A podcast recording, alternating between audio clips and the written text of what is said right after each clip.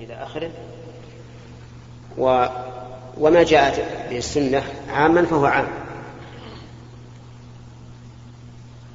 مثل السلام علينا وعلى عباد الله الصالحين. أما ما لم تأتي به السنة فأنت بالخيار. إن شئت فعمم وإن شئت فخصص.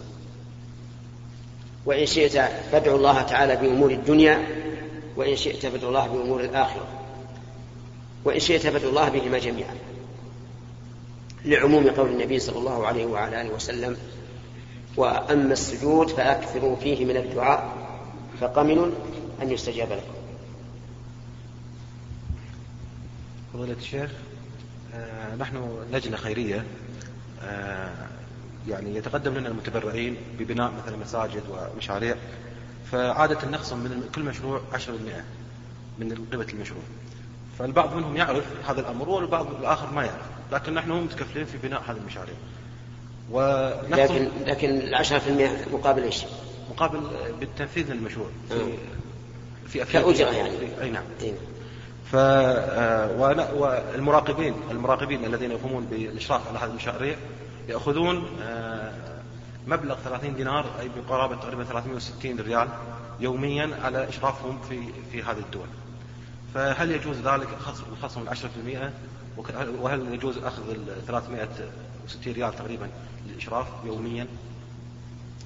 أما أما مسألة أما تقدير الإشراف ب 300 وزيادة هذا حسب العادة لكن لا بد أن يكون المتبرع عنده علم بأن هذا الصندوق الخيري يلحقه تبعات تخصم من اصل من أصل الذي في الصندوق. لا بد من هذا لأن كثير من الناس يظن إنه أن جميع ما بذله يصرف إلى المستحقين. وهنا لو تجعلون لافتة مثلا عند باب مدخل البيت يكتب فيه بيان الصرف. يصرف مثلا عشرة في المئة للعاملين في الصندوق والباقي في في طرق الخير. المن شيخ نكتب في عقد بيننا وبين المنفذ ونعطي نسخة للمتبرع نعم. ونكتب تحت في الأسفل إذا بقي شيء من المشروع بقي من يعني مبلغ بسيط نعم. فيكون هذا صدقة للوجه فالبعض الأخوة هناك اعترض الحقيقة قال هذا أمر يحرج المتبرع أو كذا إلى هذا فهل يجوز هذا الأمر؟ لا ما في مشكلة ولا يحرج ولا شيء هذا مما يطمئن ويعرف أن القائمين على الصندوق أمنا إذ لو شاءوا أخذوا وسكتوا.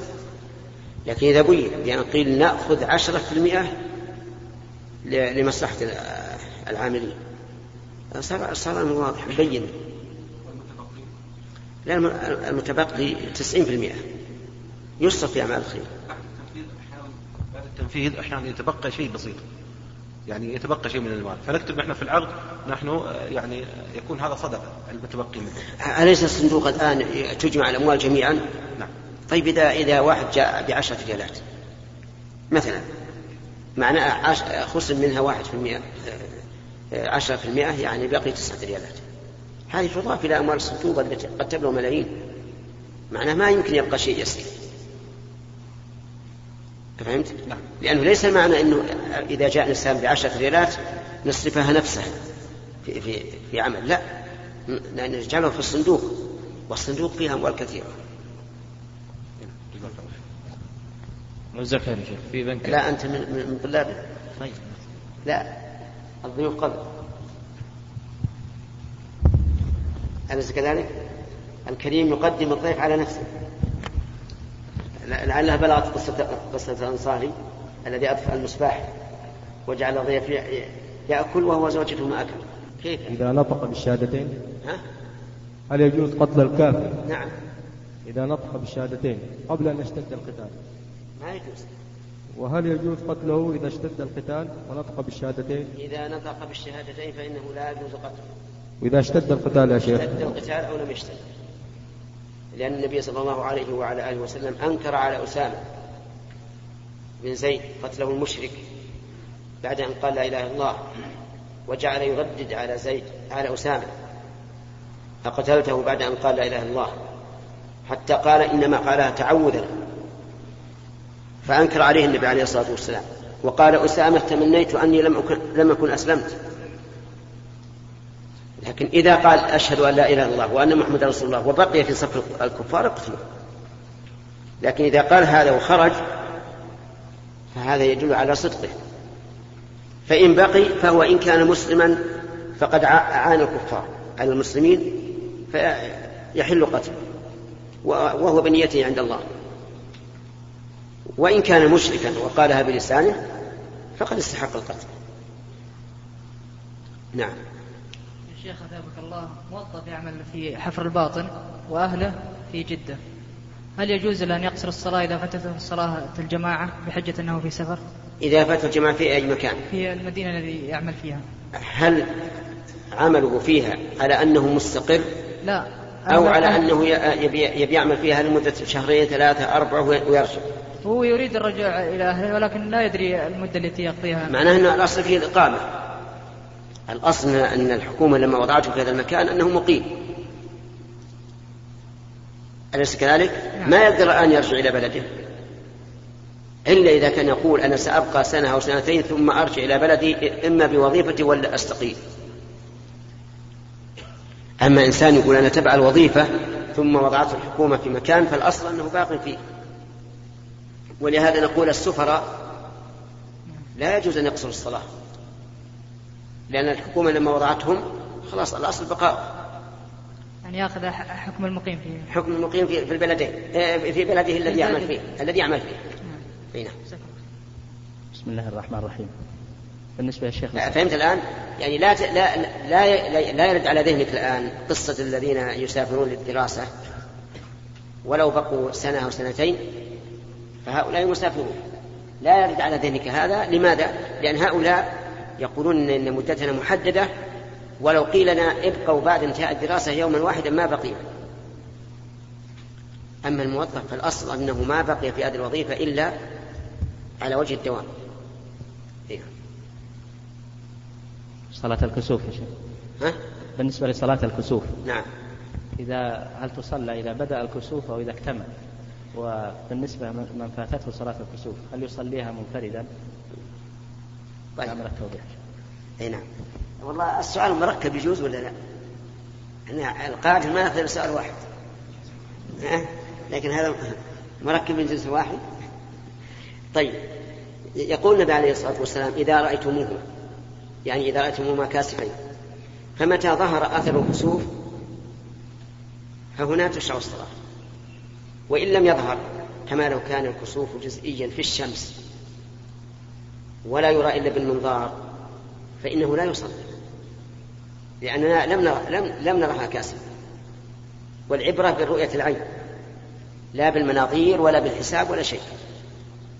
أفهمت؟ إذا من حين ينكسر نور الشمس أو أو القمر حينئذ تكون الصلاة. وأما من فاتت فإن إن انجلى الكسوف فإنه لا يصلي وإن بقي الكسوف يصلي كما يصليها الإمام. نعم. من اليسار. من اليسار. فضيلة الشيخ حفظك الله سائل يسأل ويقول إن عمي رضع من امرأة وفي نفس الوقت رضع معه شخص آخر من هذه المرأة.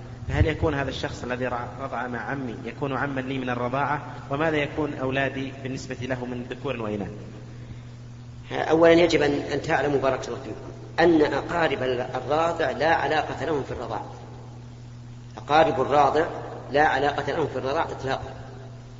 فإذا رضع, رضع الإنسان من امرأة فإن إخوانه لا يكونون أولادا لها ولا علاقة لهم بها. أفهمتم؟ يعني مثل زيد رضع من امرأة تسمى زينب. إخوة زيد ما لهم علاقة بزينب. لأنهم ليسوا أبناء لها ولا إخوان ولا أعمام ولا شيء. ففي المثال الذي ذكرت الآن لا علاقة لإخوان الراضع بالمرأة التي أرضعته ولا بأولادها. فيجوز لأحدهم أي لأحد إخوة الراضع أن يتزوجوا من بنات المرأة التي أرضعت أخاهم. لأنه ليس لهم علاقة بها فهمت ولا لا؟ هذا سؤالك الآن؟ طيب. ولكن يجب أن تعلم أن تعلموا أن الرضاعة لا يعتبر إلا إذا كان خمس رضعات لما رواه مسلم عن عائشة رضي الله عنها قالت كان فيما أنزل من القرآن عشر رضعات معلومات يحرمن فنسخن بخمس رضعات معلومات.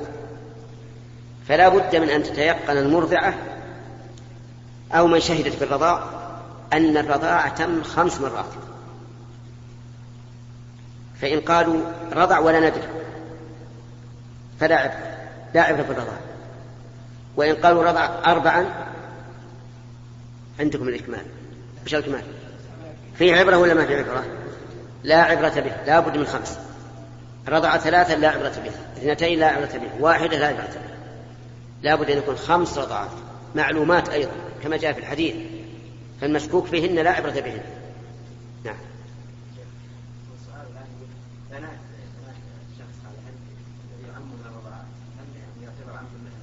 كيف؟ الذي رضعه من امرأة إذا رضع الشخصان من امرأة. صار أخوين. وصار كل واحد منهما عما لأولاد الآخر الذكور والإناث. نعم.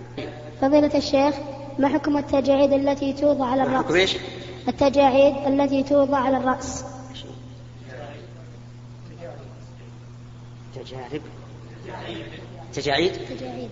تجاعيد توضع على الرأس؟ شلون يعني اللي يسمونها هذه؟ لا باروكة ما تجوز. الباروكة لا تجوز. أي. لا هو يقول توضع على الرأس معناه شيء شيء منفصل. نعم. أو ما حكم تجعيد الرأس؟ أي تجعيد الرأس لا بأس به. يعني معناها أن يوضع على الرأس شيء يجعله مكعرشا. وصلبا قويا. هذا لا حرج فيه. لأن هذا من باب التجميل. وليس من باب تغيير خلق الله. نعم.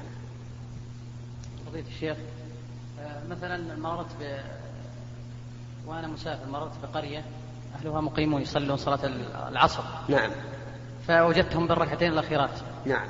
هل يلزمني إكمال الأربع ركعات أو أكتفي بالركعتين؟ قصر. أي نعم. يعني مسافر آه، أدرك مقيمين في الركعتين الأخيرتين. هل يسلم مع الإمام فيكون صلى ركعتين؟ أو يقضي ما فاته؟ نقول يقضي ما فاته وجوبا.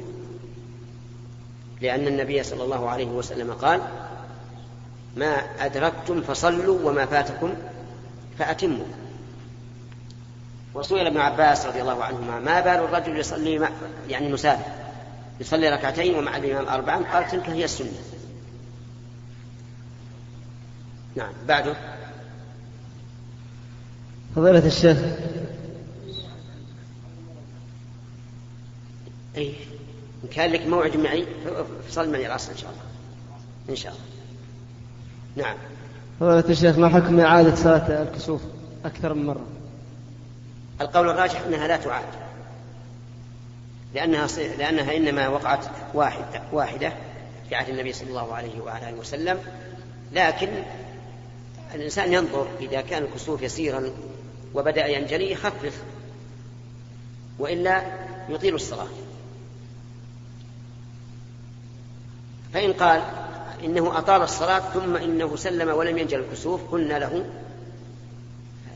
ادعو استغفر الله اذكر الله كبر كما جاء في الحديث. نعم. طبعا ما حكم لعن الكافر المعين؟ حيا أو ميتا؟ حي الحي. والميت. لا يجوز لعن لا يجوز لعن الكافر المعين إذا كان حيا. لأن النبي صل... لأن الله تبارك وتعالى نهى أفضل المؤمنين أن يدعو على أعتى الكافرين في زمنه. كان الرسول صلى الله عليه وسلم يدعو على أناس معينين من كفار قريش متمردين فنهاه الله عز وجل. وقال له ليس لك من الأمر شيء أو يتوب عليهم أو يعذبهم. لكن بعد موته هل يلعن؟ هذا قد يقال إنه لا يلعن بعد الموت. لقول النبي صلى الله عليه وسلم لا تسبوا الأموات فإنهم أفضوا إلى ما قدموا. لكن إذا كان له مبدأ معين كشيوعي يدعو للشيوعية ونصراني يدعو للنصرانية فهنا نبين ضلاله ونحذر منه. أما لعنه فلا, فلا فائدة منه لأنه هو كافر مات على الكفر ملعون ما يحتاج دعاء. هنا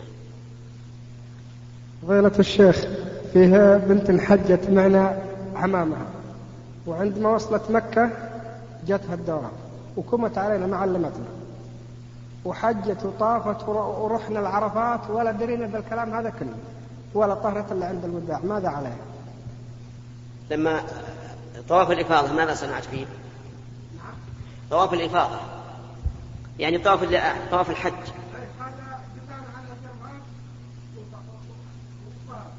وطهرت وطافت عقب طهرها بعد طهرها ها؟ اللي هو الطواف اللي عقب عرفة طاهر الحمد لله ما فيها شيء. على كل حال تجد أنها جاهلة. وإذا كان جاهلة ما عليها شيء. ربنا لا تؤاخذنا إن نسينا وأخطأنا ويكون حجها هذا يكون قرانا لا متعة. يكون قرانا لا متعة لأن طوافها الأول غير صحيح وسعيها المبني عليه غير صحيح فتكون باقية على إحرامها. وإذا أحرمت بالحج معكم يوم الثمانية صارت أدخلت الحج على العمرة فتكون قارنة والقارن مثل المتمتع عليه هدي يذبح يوم العيد أو, أو ثلاثة أيام بعد. الحمد لله. قل لها الحمد لله حجها صحيح وذمتها بريئة. إن شاء الله. فضيلة الشيخ السفر لبلاد الكفار لا يجوز إلا ضرورة فما هو الضابط لمعرفة بلاد الكفار؟ إيش؟ قل السفر لبلاد الكفار إي نعم لا يجوز إلا لضرورة نعم فما هو الضابط لمعرفه إن هذا البلد بلد الكفار أم لا؟ إيه؟ هل وجود المسلمين أم ماذا؟ هذا هذا يشكل عليك يا أخي ماذا تقول في أمريكا؟ بلد كفار ولا بلد إسلام؟ اجبني طيب مع إن فيها مسلمين كثير ماذا تقول في روسيا؟ في فرنسا في بريطانيا في اليابان. هذه واضح ان البلد كفر ونقول مثلا في البلاد الأخرى كالباكستان وسوريا والكويت وما أشبهها نقول بلد إسلام. نعم. نعم.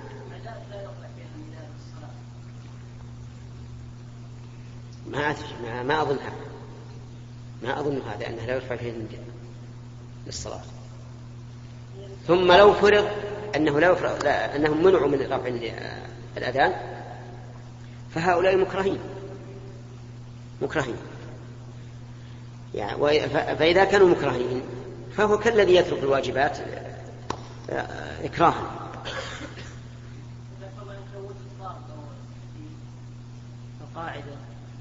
القاعدة. هي ما كانت تقاوم فيها شعائر الإسلام فهي بلد إسلام حتى لو فرض أنها أن نفس الحكومة كافرة وهي تقام فيها شعائر الإسلام فهي بلد إسلام نعم. فضيلة الشيخ بعض اللجان الخيرية ترسل مشروع إفطار الصائم مشروع إيش؟ إفطار الصائم. أي نعم. إلى أفريقيا قبل رمضان. نعم. من الصدقات العامة. نعم. ويتم استقبال الأموال من المتبرعين إلى آخر رمضان فهل يعد هذا المتبرع أنه شارك في هذا المشروع؟ هذا المتبرع بعد انتهاء رمضان يكون تبرع لإفطار الصائم في السنة القادمة. يتم تسديد المبالغ من الصدقات العامة إيه. خلال أيام رمضان. مع العلم أن المبالغ خرجت قبل رمضان. آه، يعني معناه أنهم يستقرضون لها. نعم. إيه. والله أنا أرى أنه لا يجوز. لكن ما حاجة أنهم يستقرضون لها الصدقات العامة يدخل فيها إفطار الصائم. فليصرفوا من الصدقات العامة لإفطار الصائم لا على أنه قرض بل على أنه جهة مصرفية يصح صرفه إليها. هنا بعده.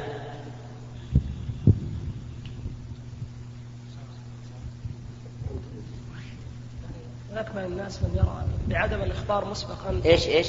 الناس من يرى بعدم الإخبار مسبقا بخسوف القمر. كمثل الآن الحال الوقت الحالي بالصحف والإذاعة. نعم. فيرى أنه يكتفى بالصلاة الجامعة لكي يقبل الناس من الخشوع من الله سبحانه وتعالى. تقول من الناس من يرى أنه لا ينبغي الإخبار؟ نعم. بالكسوف قبل؟ مسبقا. طيب. ومن الناس؟ يعني يقول لي يعني ما رأيكم اصبر من الناس أنت جئت من للتبعيض. البعض الآخر؟ أنا ها؟ سمعت ها؟ سمعت من شخص أو شخصين. لكن أنت تقول بعض الناس أنا أريد الطرف الثاني. ما أجل لا تقول من الناس. على كل حال الذي نرى أنه لا ينبغي الإخبار عن الكسوف قبل وقوعه لأنه يزيل هيبته ويسلب الخوف من الله عز وجل. ولهذا ترى الناس الآن إذا جاءت إذا قرب وقت الكسوف تجدهم يخرجون إلى الشارع ينظرونه كسب ولا لا؟ كأنما يتراءون هلال العيد. وهذا لا شك أنه يزيل ما في القلوب من من الخوف والرهبة. أفهمت؟ فالذي نرى أنه لا يخبر إذا جاء بدون خبر صار أهيب إذا لم يدري الناس عنه إلا بالنداء بالصلاة الجامعة يكون له قيمة ورهبة. لكن هذا من البلاء الذي ابتلي به المسلمون اليوم وسمعتم أذان المؤذن وبه ينتهي مجلسنا هذا وسبحانك اللهم وبحمدك أستغفرك وأتوب إليك أشهد أن لا إله إلا أنت والسلام عليكم جميعا. ولينصرف كل واحد منا إلى عمله ها؟ أيها الإخوة في ختام هذه المادة نسأل الله أن نلقاكم في لقاءات متجددة مع تحيات مؤسسة الاستقامة الإسلامية للإنتاج والتوزيع في عنيزة.